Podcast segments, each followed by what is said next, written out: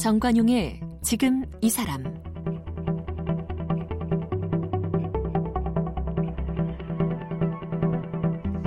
여러분 안녕하십니까? 정관용입니다. 오는 27일 북한과 미국 두 정상이 세기의 담판을 벌일 2차 북미 정상회담 이제 정말 며칠 안 남았습니다. 전 세계의 이목이 베트남 하노이로 쏠리고 있죠. 특히 이번 정상회담 장소가 베트남으로 결정된 배경에 역사적 정치적 요인도 적지 않겠지만 경제적인 맥락에서 이 북한과 미국 모두의 이해가 맞아떨어졌다 이런 분석도 나오고 있습니다. 아, 특히 북한이 베트남식의 개혁 개방 모델을 경제 발전 모델로 삼으려고 하는 거 아니냐 이런 얘기들도 나오고 있는데요. 그래서 오늘은 탈북자 출신의 북한 경제 전문가이십니다. 산업은행 남북경협연구단의 선임 연구위원이신 김영희 박사를 초대해서 북한이 왜 중국식이 아닌 베트남식 경제발전 모델에 관심을 갖는지 이런 이야기 자세하게 나눠보겠습니다.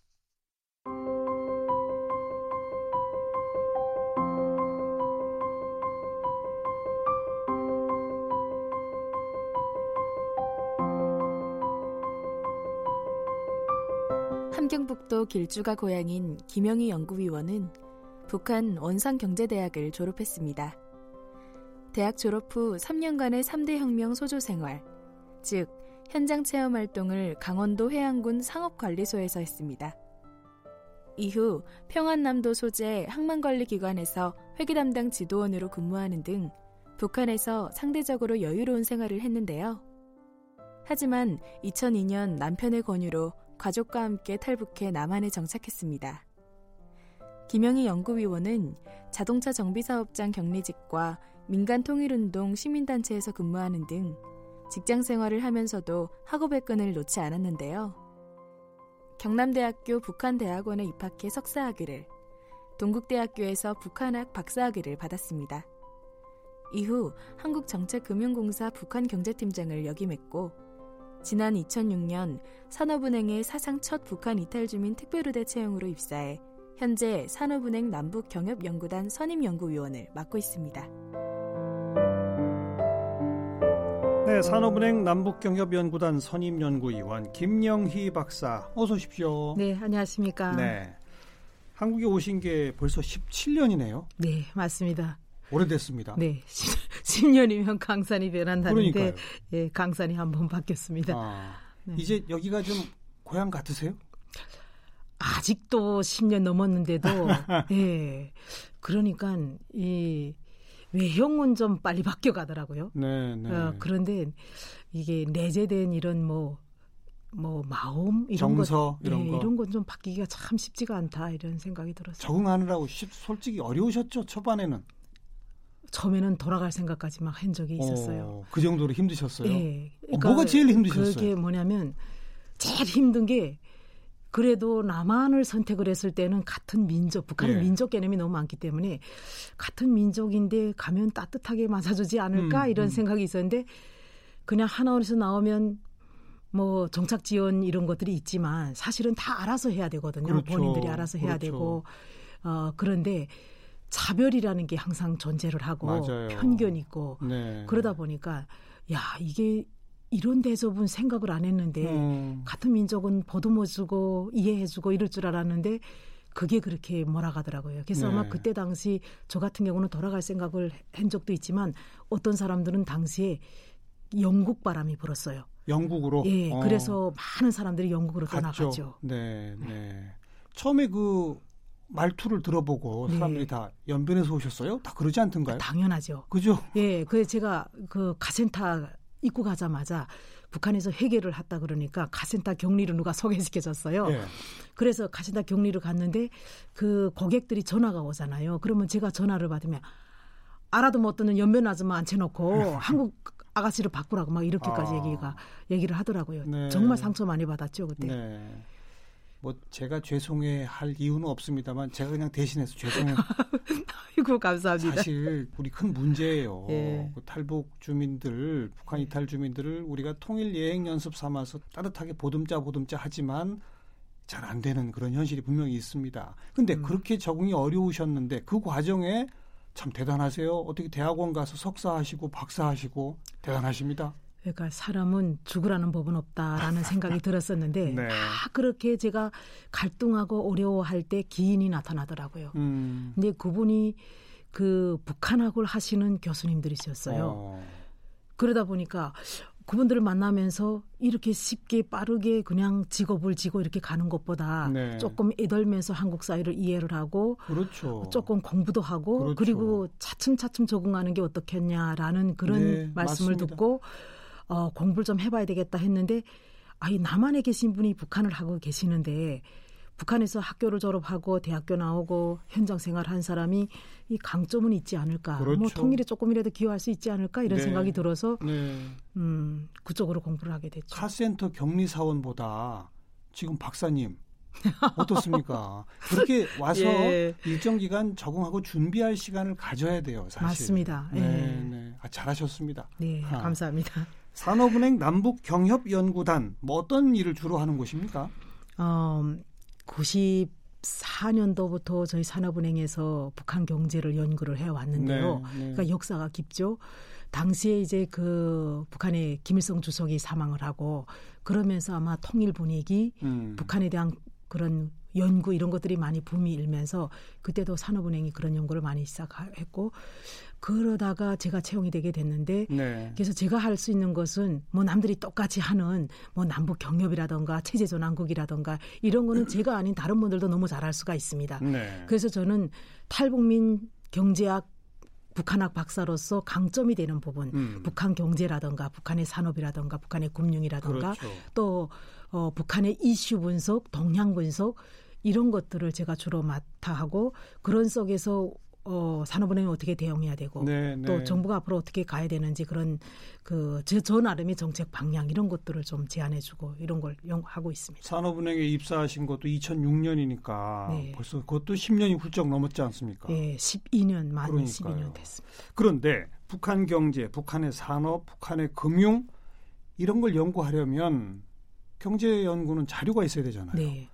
북한 경제 자료가 지금 있습니까? 얘가 경제하면 통계를 주로 그렇죠. 얘기하지 않습니까? 근데 통계 같은 거는 거의 없죠. 없죠. 예, 그래서 통계는 얻을 수가 없지만 그걸 지금 한국은행에서 뭐 북한의 경제 성장률부터 시작을 해서 모든 통계를 한국은행하고 통계 여기 통계청하고 해서 어, 내놓지 않습니까? 발표는 대- 하죠. 예, 근데 근데 그게 그게 실체가 아니잖아요. 예, 맞지는 어. 않죠. 그러니까요. 그러나 어쨌든 그걸 기준으로 해서 연구를 하고 음. 대체로 뭐 북한의 가격이라든가 환율이라든가 이런 것들은 북한에서 정보를 입, 입수할 수 있기 때문에 그런 걸 주로 분석을 하고 어 그러니까 실중 분석이라기보다도 기본적으로 정책 방향이 어떻게 갈 거냐라는 것을 분석을 많이 합니다. 북한 경제 정책의 방향. 예, 경제 정책 아, 방향. 그. 그런 것들은 김정일, 김일성, 김정은인 로작이라든가 음. 그다음에 북한의 이제 박사들이 쓰는 논문이라든가 그런 네. 데에 다 나와 있고요. 네, 그래서 네. 그걸 잘 분석해야 읽을 수가 있습니다. 그렇죠. 예, 그렇게 하고 그다음에 북한의 경제 산업 분석은 주로 이제 뭐 거시 경제 이런 거는 잘 못하니까 예, 미시적으로 분석을 하죠. 음. 실제 기업은 어떻게 가동을 하고 있고 어떻게 운영이 되고 있고 네. 거기서 이윤은 어떻게 창출해서 국가에 세금은 어떻게 모는지 예. 이런 것들 그런 것들도 주로 하고 있고 그다음에 그런 북한 기업이 어떻게 운영되는지 실태 예. 그런 것들은 자료 그것도 자료가 필요하잖아요. 그거는 제가 북한에서 살아왔고 경제를 배웠기 때문에 이미 과거의 그 기업 운영 방식은 이미 알고 있고, 알고 있고. 예, 그다음엔 북한에서 들어오는 자료들의 그 변화상이 보여지고 있고, 아. 그다음에 북한의 제도 말하자면 법이죠. 그렇죠. 법의 변화를 통해서 방식의 변화를 따라가면서 네. 그거를 읽, 읽어낼 수가 있고요. 네. 그다음에 또 탈북민들이 강점은 또 어, 아무래도 네트워크 있죠. 예, 예. 그렇죠. 항상 네트워크 있어서 거기서 예.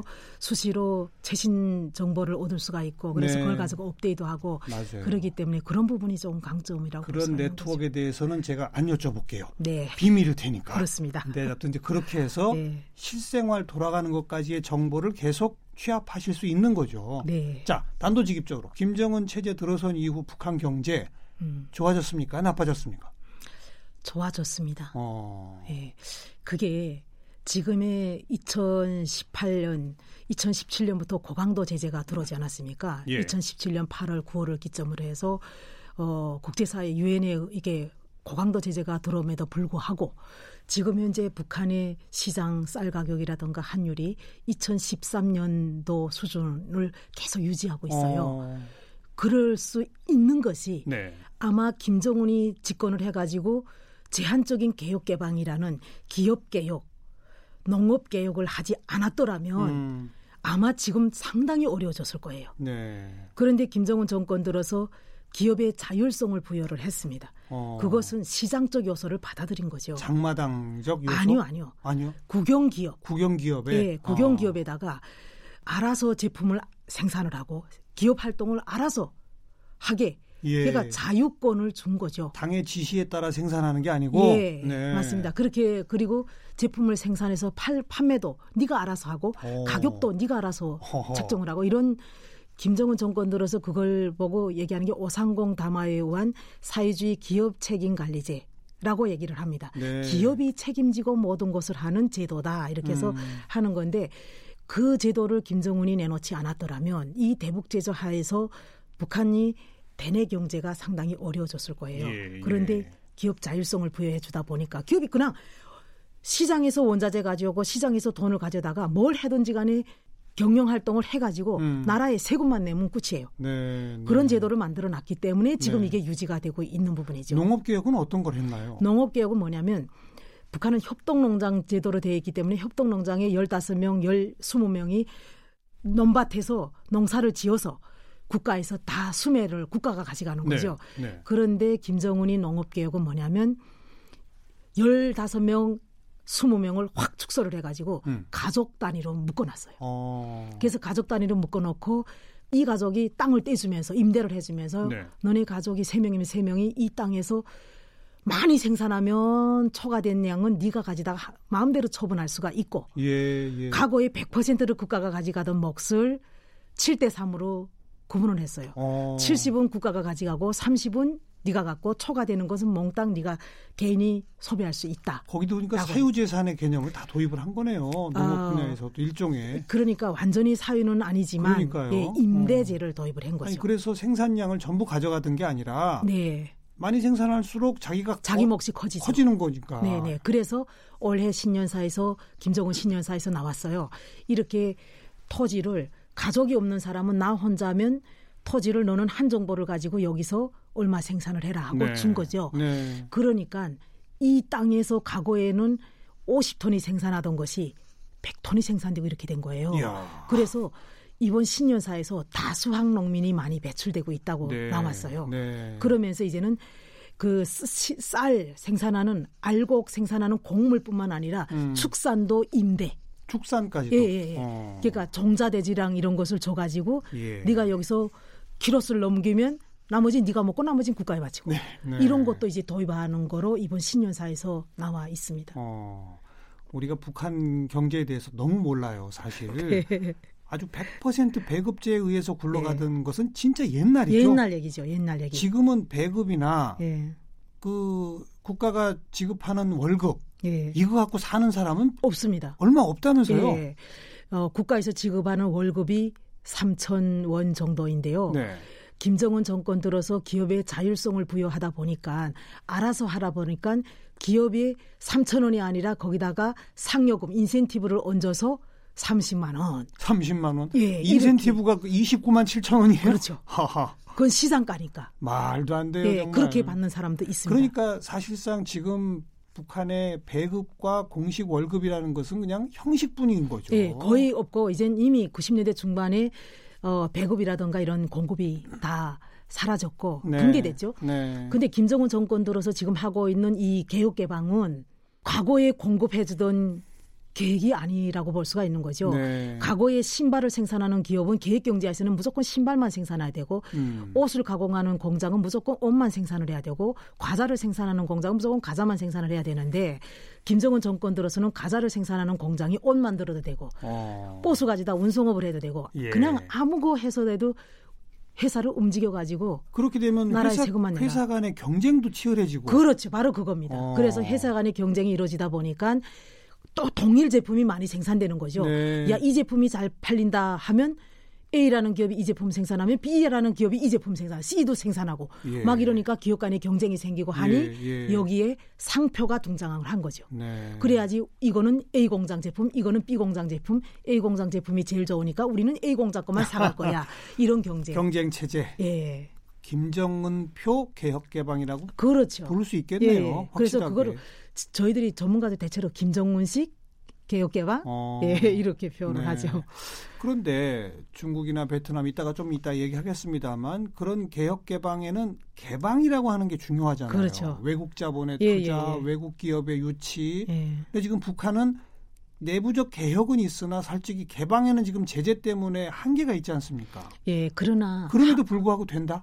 한계는 있지만 일단은 개방 정책을 제시했다는 게 요점이죠. 예. 김정일 때까지만 해도 개방 정책 자체가 없었죠. 없었어요. 그러나 김정은은 개방 정책을 한 게 경제개발법, 경제개발고 이래서 23개의 전국의 특구를 지정을 했어요. 경제개발 특구 이런 경제개발 특구 23개 지정까지는 했으나 거기 음. 상징하는 바는 있지만 실제 외자가 들어가진 못했는데 네. 근데도 자체 내부의 기업 개혁이나 농업 개혁 이런 걸 통해 가지고 경제가 좋아지고 있다. 예, 맞습니다. 여기 이제 외국 자본만 들어가면 아주 비약적으로 좋아지겠군요. 그렇죠. 어. 아주 아주 그 숭수 효과가 완전히 커지지 않을까. 그렇군요. 네.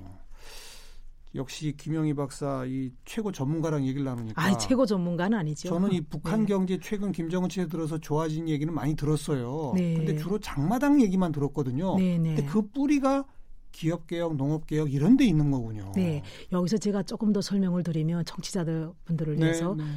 북한은 70년 역사에 경제 개발을 해본 적이 없어요. 그렇죠.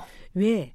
경제 개발은 개혁이라든가 개방을 전제로 해서 기업도 시장 쪽으로 가야 되고 네. 그다음에 개방을 통해서 외국 기업이 투자가 유치가 돼야 돼요. 음. 그래서 북한은 아직까지 계획 경제라는 걸 고집을 했기 때문에 개발이라는 용어를 써본 적도 없습니다. 네, 네. 그러다가 김정은 들어서 처음으로 경제 개발이라는 용어를 쓰게 되고 특구도 이름 자체가 경제 개발구입니다.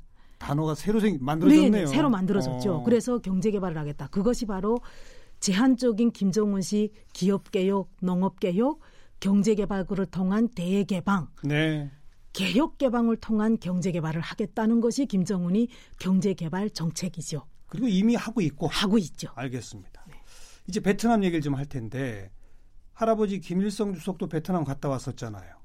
네. 북한과 베트남 관계가 정말 좋았었죠. 네. 그 베트남 전쟁 때는 북한에서 어, 군인하고 물자도 갔었다면서요. 네. 어, 우리는 우리 월남 파병만 기억하는데 예. 북한도 보냈었다면서요. 당연하죠. 그때 당시는 아마 중국, 북한, 뭐 러시아 이게 사회집권 나라들이. 예, 베트남을 응원을 네. 해야 되니까 예, 그렇게 보내줬고 그러다가 이 도이모이 개혁, 베트남의 개혁 개방이 본격화되고 한 베트남 수교하고 막 이러면서 북한 베트남 관계가 좀 안 좋아졌었는데 이번에 김정은 베트남 국빈 방문해서 따로 정상회담도 하고 막 이럴 것처럼 보이잖아요. 네.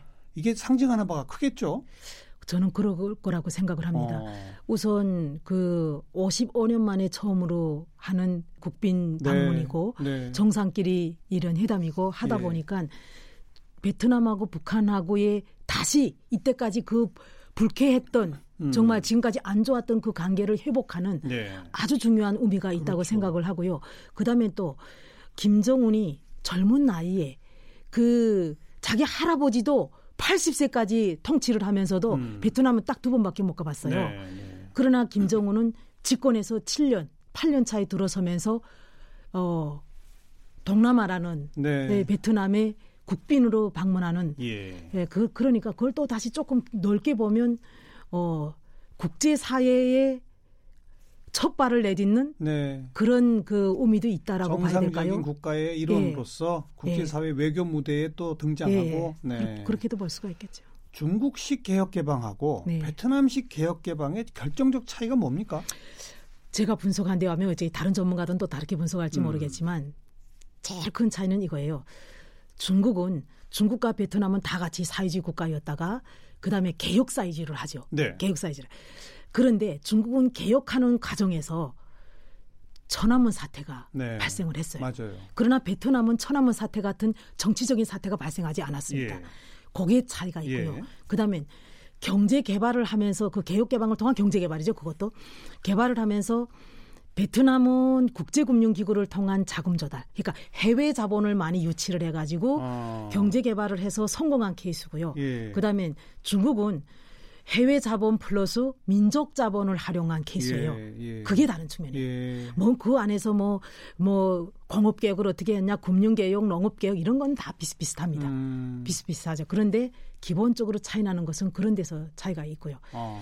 그리고 공통된 건 뭐냐면 어, 중국이나 베트남 다 자유주의 개혁 경제에서 개혁 사회주의를 통해서 그렇죠. 일 1인 1당 독재를 유지하면서 경제 체제만 개혁 경제에서 시장 경제 체제로 전환해서 그렇죠. 성공한 국가라는 데서는 네. 공통점이 있는 거죠. 공통점이 있는데 제일 큰 차이는 결국 자금 그 조달이죠. 국제금융 해외 자본의 네. 의존도가 어느 정도 되는지 예. 베트남은 중국보다도 해외 자본 의존도가 훨씬 크겠네요. 엄청 컸어요. 그렇게 된 엄청- 이유는 뭐예요? 베트남 그게- 내부에는 민족 자본이 없었기 때문인가요? 예, 어. 그런 측면도 있었어요. 그러니까 중국이라는 것은 인구 자체가 13억이라는 어마어마한 인구가 있는데 네. 그게 전 세계에 뿌려져 있고 또 네. 마카오, 홍콩, 대만이라는 그렇죠. 예, 그 민족 자본들이 많이 있었어요. 거기 또 화교들이 있잖아요. 학교들 어. 어마어마한 학교들 돈 그렇죠. 많은 학교들이 있었고 그리고 또 베트남 아니 그 중국 경제란 건 규모 자체가 어마어마하지 않습니까? 네. 그러니까 베트남에 비하면 비교할 수도 없을 음. 만큼 그렇게 큰 거죠. 국제금융기구의 자금을 조달했다 하더라도 그 비중이 되게 작았던 거죠. 아. 그러나 베트남은 규모가 작은 데다가 민족 자본 없었고 하다 보니까 네. 국제금융기구 자금뿐만 아니라 FDI 아이라 해서 국, 직접 투자도 많이 받았고 음. 이러다 보니까 거의 80%가 해외자로 들어갔더라고요. 네. 그렇게 해외 자본들이 많이 들어왔다는 얘기는 어 물론 일당 독재와 이 체제는 같지만 베트남이 중국보다는 조금 더 이 독재적 성격이 좀 약화되지 않았을까 싶어요. 아무래도 그, 그러다 보니까 천안문 사태 같은 것도 없이 지나가고 있지 않나 싶어요. 예, 이제 그런 측면도 있는데 베트남은 통일된 국가잖아요. 남베트남하고 북베트남이 음. 네. 70년도에 통일을 해가지고 그다음에 또 개혁을 하고 더이 뭐 1차 개혁, 2차 개혁을 이렇게 이렇게 넘어온 국가인데 그 짧은 기간 동안에 통일을 한 다음에 계획 경제로 가려고 하다가 안 되니까 이렇게 아, 이쪽으로 전환을 했죠. 예, 예. 근데 그런 과정 속에서 베트남이 중국하고 다른 게 베트남하고 미국과 관계 개선이 중국보다 돈독했던 거죠. 어, 훨씬. 네. 그러니까 어, 중국은 친미는 안 했어요. 네, 네. 그러나 베트남은 친미까지. 쉽게 말하면 그냥 친미를 한 거죠. 아, 그러니까 북한도 친미하면서 가고 싶어 하지 않나. 지금 그래서 북미 정상회담 예. 두 번씩이나 하는 거 예, 아닙니까? 친미를 하면서 그래야지 베트남처럼 빠르게 성장할 수가 있다고 보는 거죠. 네. 즉 북한이 처해 있는 내부 상황, 또 국제적 관계 등등을 볼 때 북한은 중국식 개혁 개방보다는 베트남식 개혁 개방을 선택할 가능성이 더 크다. 맞습니까? 그렇게 말씀드리긴 참, 참 어려운 게 어려워요. 그렇죠. 어. 요즘은 또 어떤 말이 나는 베스토니아 모델이라는 말이 나와요. 무슨 무슨 모델? 베스토니아, 베트남, 에스토니아. 어. 예, 그게 뭐냐? 예. 베트남은 친미를 하면서 자금 조달을 해서 경제 개발에 필요한 자금을 조달을 해서 이렇게. 빠르 개혁 개방에 성공한 국가고 예. 에스토니아는 구소련에서 이렇게 그 독립해서 네. 나와가지고 인구도 135만 명이가 이렇게 인구도 되게 작은 나라인데 예. 여기가 아주 압축 성장을 한 거예요. 어. 근데 김정은이 항상 하는 얘기가 단번 도약이에요. 단번 단번 압- 도약이란 게 압축. 뭐- 단번 도약이란 게 뭐냐면 한 번에 그냥 한 번에 그냥 뚝 떼어오르겠다는 네, 거죠. 네. 1차 산업이 1차 산업, 2차 산업, 3차 산업, 4차 산업 막 이렇게 단계를 쭉 길게 가는 것이 아니라 음. 중간중간에 이 단계를 뛰어넘어서 한꺼번에 지금 현재 이 최상의 수준의 최첨단으로 뚝 뛰어 올라가겠다는 네. 거거든요. 네. 근데 에스토니아가 바로 그런 압축 성장을 한 국가이고 어. 지금 블록체인의 강국이고 어. 그래 전자 영주권 다 줘가지고 어허. 전자 영주권 전 세계 다 줘가지고 네. 전 세계 사람들이 전자 영주권을 가지고 그 나라의 국민을 가지고 나가서 해외도 맞아요. 사업하고 이런답니다. 네. 그러니까 김정은 젊으니까 어. 근황 압축 성장을 얘기하고 단번도약을 얘기하니까 에스토니아 모델, 어. 그다음에 또 베트남의 그 모델 친미, 네. 국제 금융기구 자금 조달, 그다음에 또 중국의 민족 자본, 음. 우리도 민족 자본 있지 않습니까? 네. 북한의 경제는 규모의 경제가 작은 작으니까 그러니 우리 한국 자본이 한국 자본 가면 어. 그렇죠. 한국 자본 전 세계 흩어져 있는 우리 우리 민족의 한민족의 자본 네, 네. 이런 것도 활용하라는 북한은 그러니까 북한은 이미 사회주의 계획 경제를 하던 하면서 정치 체제는 그대로 유지하고 경제 체제를 전환한 나라들의 많은 것을 그대로 가져다가 알겠습니다. 꼭 중국식이다 베트남식이다 이런 게 말씀드릴 아니라 수 없죠. 우리식 이제 북미 정상회담 두 번째인데 뭐 어떤 성과가 나올지는 정말 뭐 우리 모두가 기다려보고 있을 수밖에 없습니다만 어, 북한이 다시 되돌아갈 수는 없는 거 아닙니까 이제 어떻게든 개혁 개방은 이미 시작됐고 김정은 시기에 네. 그리고 국제 관계를 통해 가지고 이제 외국 자본까지 또 우리 한국 자본까지 들어와서 개혁 개방 경제 개혁을 하겠다는 것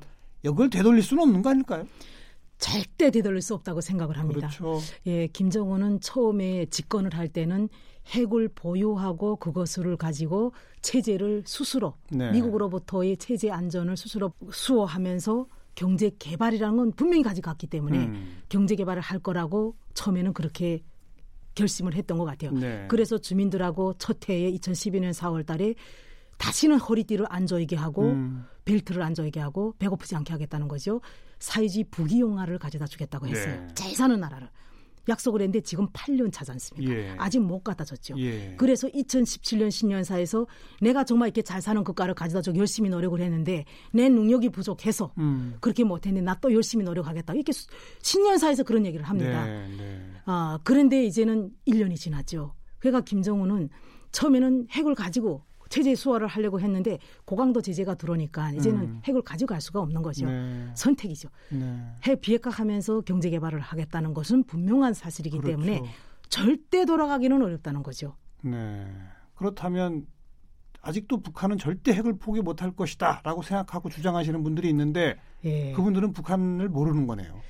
일단 저는 그 부분은 이- 받아들여야 된다고 생각을 합니다. 포기할 수 있다. 예. 할 것이다. 예. 포기할 것이다. 예. 어, 과거와 같은 유연한 대북 제재고 또 북한이 이 핵을 보유하고도 김정은이 원하는 네. 정상 국가라의 그 도약이라는 그 목표까지 갈 수만 있다면 네. 끝까지 가져간다고 하겠지만 저도 끝까지 가져간다고 하던 사람이에요. 예. 근데 김정은은 그만한 30 대 중반 나이에 가야 될 길이 길고 정상 국가로 도약을 해야 되고 주민들에게 잘 먹고 잘, 잘 사는 사회를 가져다 줘야 되고 대북 고강도 제재 속에서 쭉 가려면 선택의 여지가 없습니다. 핵을 포기, 포기하지 않고서는 그게 안 네. 되기 때문에 네. 네.